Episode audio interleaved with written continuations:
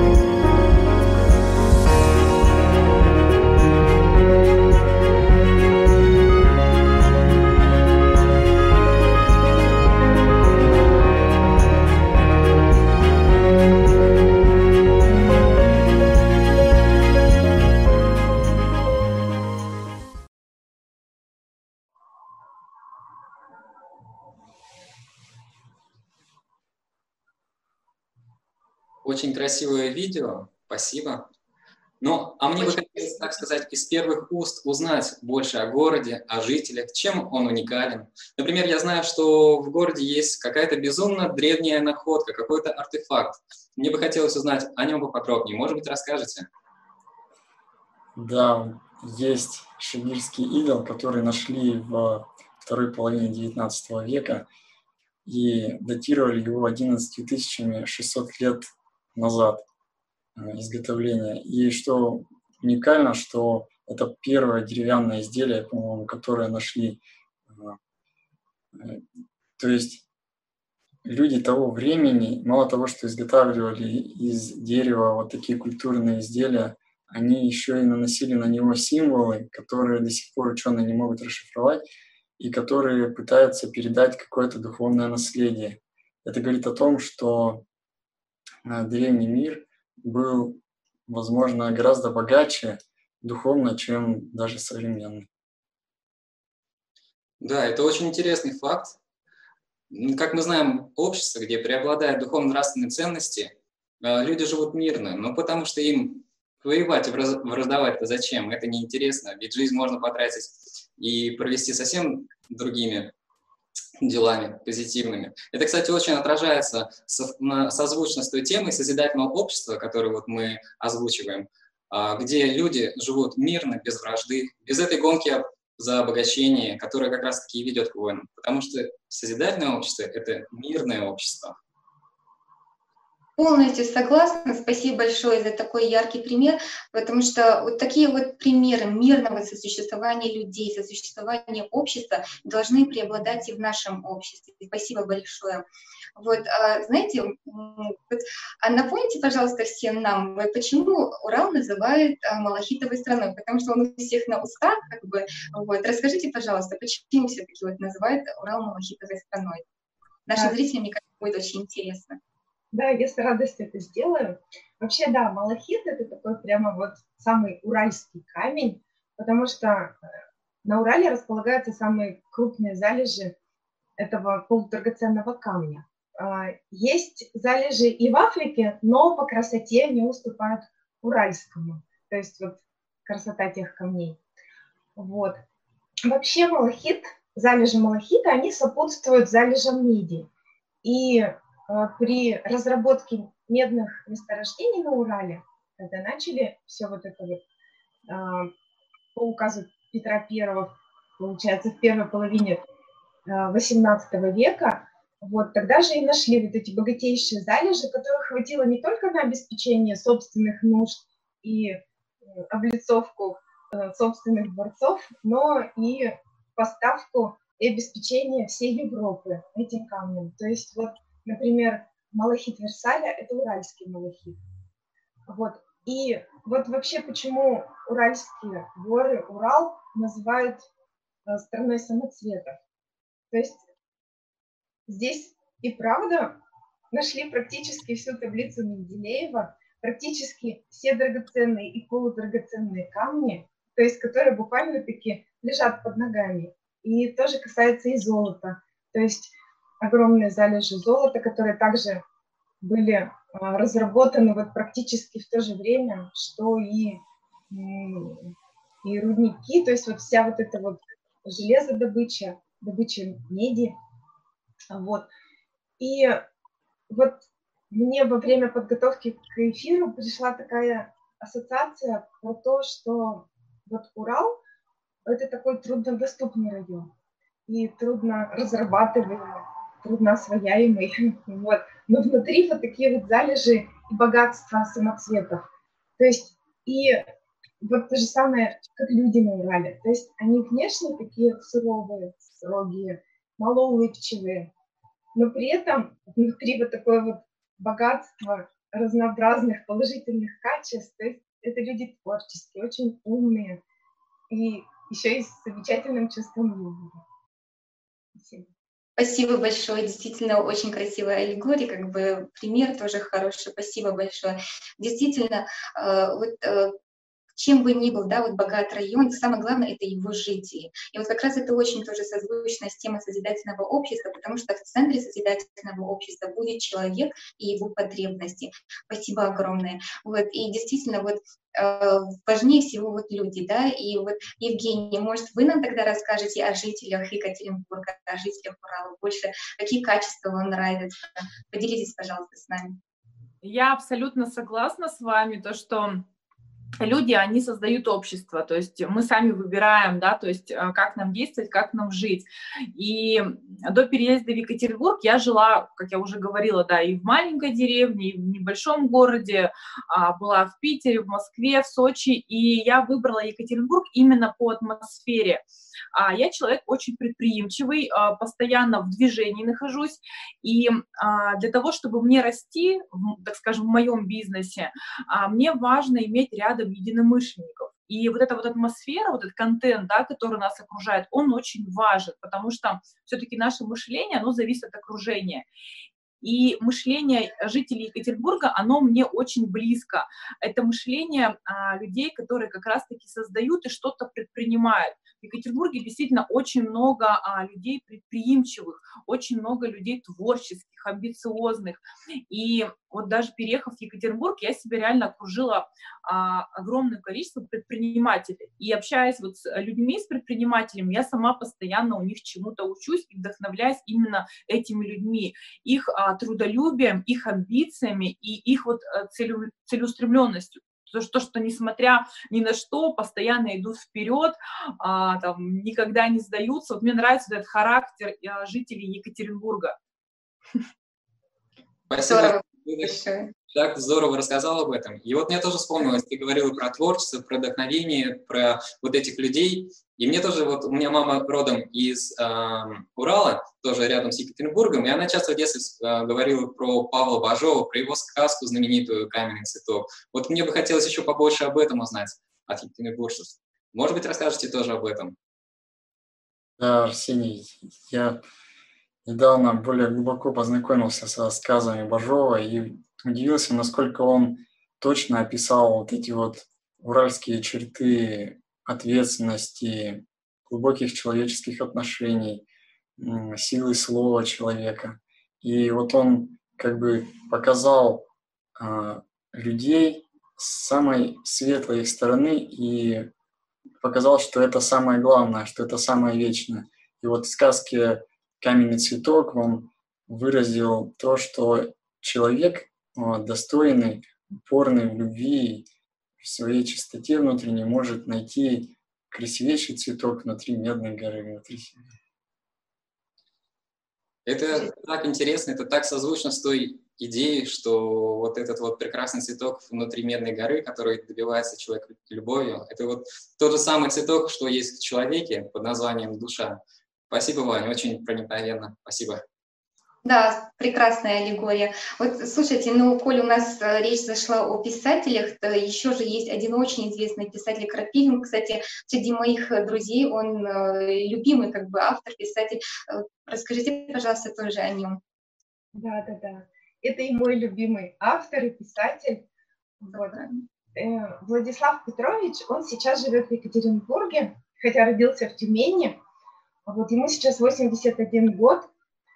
И вот вы знаете, я книги Крапивина поняла не сразу, но когда поняла, вот вы знаете, полюбила всем сердцем.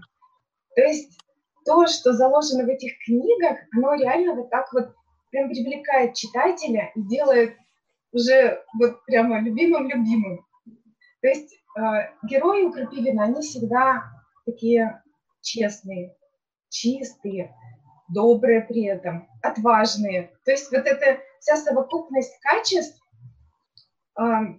я считаю все эти качества очень важными для каждого человека, не только для ребенка, подростка, то есть для каждого человека.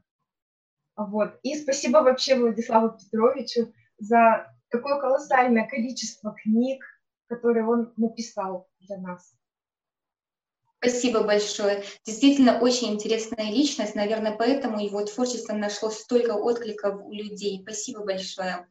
Вот, а сейчас а, вот, я хотела бы, мы хотели бы перейти вот э, ко второй части вот нашей встречи, и вот самое главное, поговорить о созидательном обществе.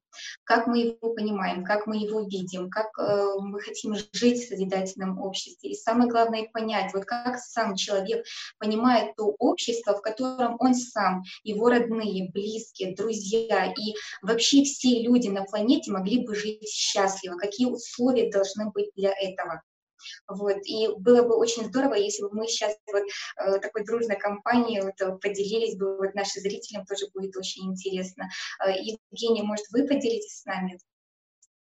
А, да, в моем понимании а, созидательное общество это общество счастливых людей, а, которые что-то создают. То есть созидать, в моем понимании, это не просто стоять на месте, это что-то создавать создавать, а, например, там, растить деревья, да, там, а, рожать детей, делать что-то полезное для города, для окружения своего, для своих близких, близких.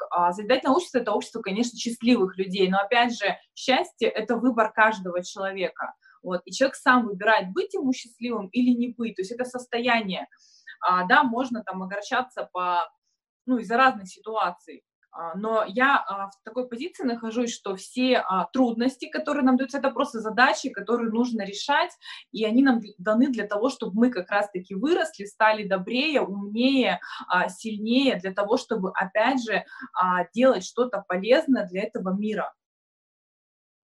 Спасибо огромное, спасибо большое.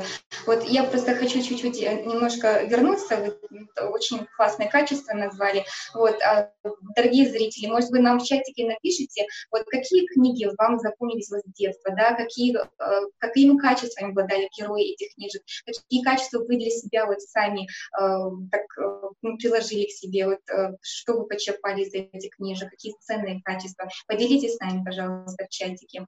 Да, вот а, Продолжим, а да, тоже. напомнить, что продолжается да, голосование, а, и где телезрители выбирают тот город, который мы включим в следующий а, прямой эфир. И уже есть три фавориты. Это, как нам сообщили, Архангельск, Ярославль и Тюмень. Ребята, продолжаем голосовать, выбираем один из этих трех городов. Здорово, спасибо большое, спасибо.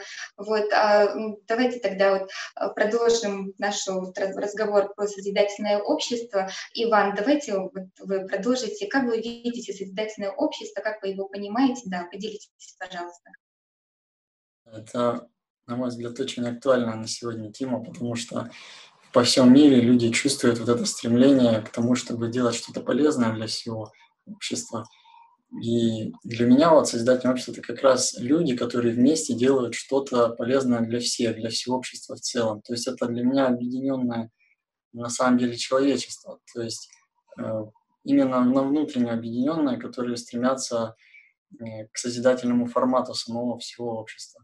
И вот с детства я стремля, стремился к познанию и поступил в университет, в котором э, он оказался международный, и в нем очень много иностранных студентов, аспирантов. И все вместе мы дружим, общаемся, знакомимся с э, родителями друг друга через интернет-связь, когда вот общаемся, звоним, приглашаем друг друга в гости. И самое главное, мы понимаем здесь, что суть культур всех и традиций, которые есть, она одна. Это вот стремление вот это вот э, любить к добру, что-то хорошее делать вместе – это любовь, прежде всего, которая вот и должна быть в мире главной, на самом деле. Вот. Спасибо большое. Действительно, во главе стоит любовь, которая может и объединить все поколения. Очень хороший пример понимания. Спасибо огромное. Надежда, может, вы тоже поделитесь своим пониманием? Да, конечно. А, для меня созидательное общество – это общество безопасное. То есть общество, котором, например, можно спокойно отпустить ребенка на улицу, погулять и не беспокоиться о том, что с ним что-то произойдет. И вот в целом вообще, так как я работаю в этой сфере, а, воспитателем детского сада, то есть для меня вот эта вот важность и ценность детства, отношения такого бережного и при этом уважительного к детям, она очень важна. Еще такой тоже момент по поводу вот само какой-то вот такой самоорганизации и умения а, самому себя, да, что называется, организовать.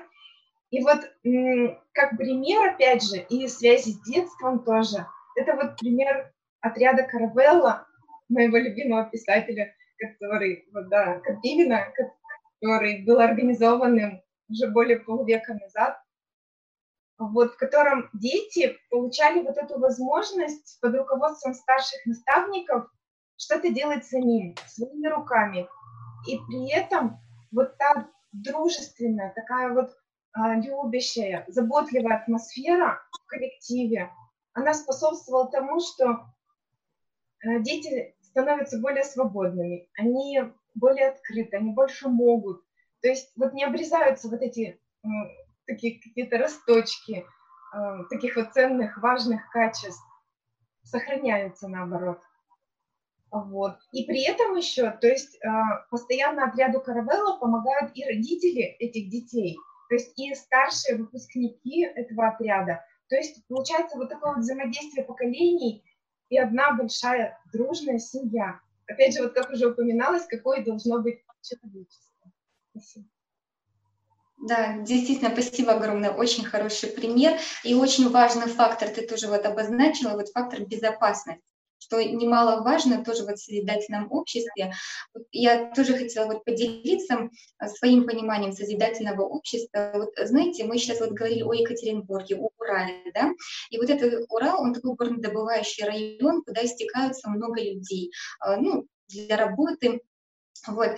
И прям вот что сейчас вот вспоминается, да, вокруг э, всегда вот создаются какие-то вот бараки для этих людей, для временного проживания. К сожалению, большинство из них э, там же и остаются, э, условия не улучшаются. Так вот я вот прям ну, вспомнила, что вот сейчас, вот в наше время уже есть новые технологии, которые позволяют построить комфортабельные, отвечающие всем условиям э, дома практически за две недели. То есть, и, и представляете, насколько это было бы здорово вот таких для ну, людей, для рабочих, э, построить вот такие вот э, не временные, а настоящие комфортабельные дома. И это реально нашего дня как бы. Вот. И на самом деле, вот, понимаете, э, у людей, которые вот спускаются вот э, на n километры под землей, да, это очень опасная работа. И это не только физический труд, это и психологическое давление. И вот мне кажется, вот в созидательном обществе такого быть не должно. Должны использоваться новые технологии, чтобы минимизировать, а в дальнейшем и полностью исключить такой э, труд, сопряженный с такими рисками. То есть созидательное современном обществе вот, должно быть не только вот камни красивые, которые вот люди таким трудом достают, а должны быть красивыми и условия жизни самого человека. Это самое главное, чтобы в центре стоял сам человек и э, его потребности. Вот. Э, вот мне вот хотелось очень вот в созидательном обществе вот именно вот внедрить вот новые технологии, которые освободили бы людей от рабского труда, спасибо большое. Арсений, ты тоже с нами поделись, пожалуйста. Я пониманием. Абсолютно поддерживаю тебя, то, что в плане, то, что и условия хорошие, и чтобы не было такого тяжелого физического труда.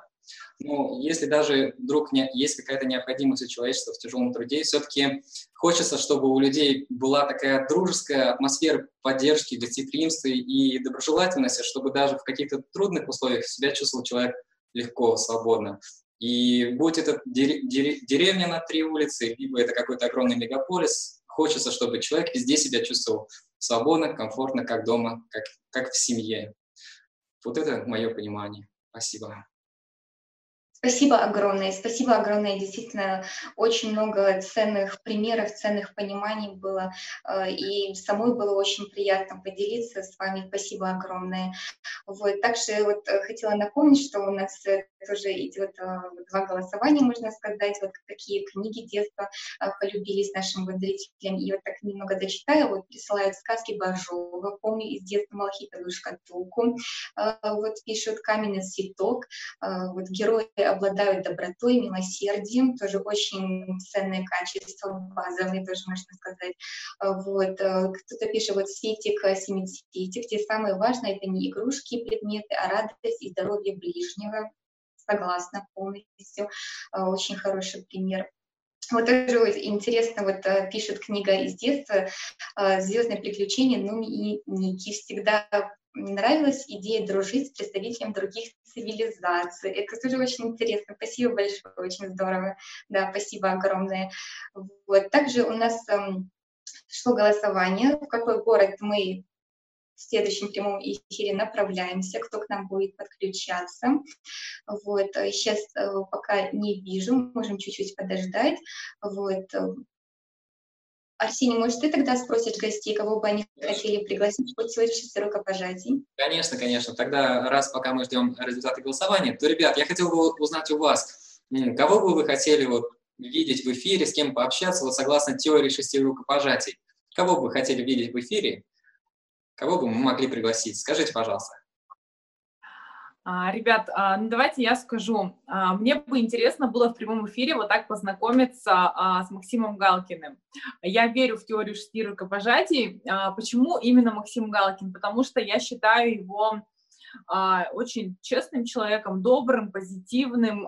И самое главное, мне нравится то, что у него есть своя точка зрения, есть свое мнение, и он выбирает быть счастливым. Он выбрал а, ту жизнь, в которой было бы комфортно ему и его окружению. И в то же время он очень творческий и интересный человек. Спасибо, здорово. Надежда, у тебя есть какие-то предпочтения? Да, у меня вот просто буквально вся передача посвящена Крапивину, то есть вот, поэтому Владислав Петрович Крапивин. Спасибо. Ваня, у тебя есть пожелания? Да, мы а, тут тоже решили с Недирой, что хотим пригласить э, Антона Шипулина.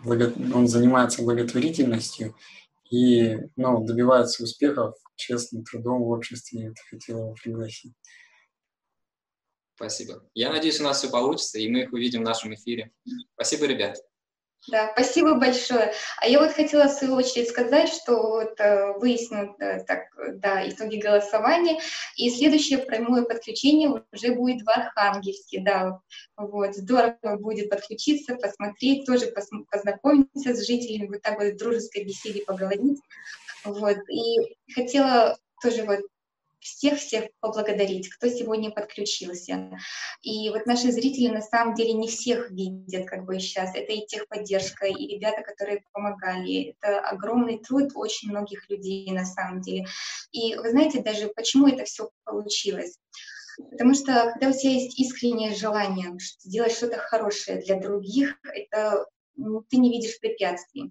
И я вот благодарна всем, вот, э, что мы собрались таким вот дружным коллективом, можно сказать, да, такой дружной семьей. Мы все с разных городов, у нас сейчас у всех карантин, мы, можно сказать, сидим э, в изоляции, но это никого не останавливает на самом деле. И я очень хочу поблагодарить всех людей, которые выбрали для себя э, ну, позиции жить человеческими качествами, э, чтобы в нем преобладала, ну, можно сказать, человечность, любовь к другому человеку, взаимопомощь. И спасибо, Арсений. Вот, и на самом деле вот очень тепло сегодня пообщались. И вот теория шести рукопожатий, что каждый человек может тоже вот присоединиться. Просто стоит поделиться вот этим на самом деле. И слова, они начинают эм, быть активными, когда мы сами делаем э, какое-то действие, когда мы сами движемся. И вот наши вот созвоны, это не первый созвон, это далеко не последний созвон, да, они показывают, что если вот идет это вот из глубины желание делать что-то хорошее, что-то хорошее для всех людей, чтобы все были счастливы, просто нет препятствий.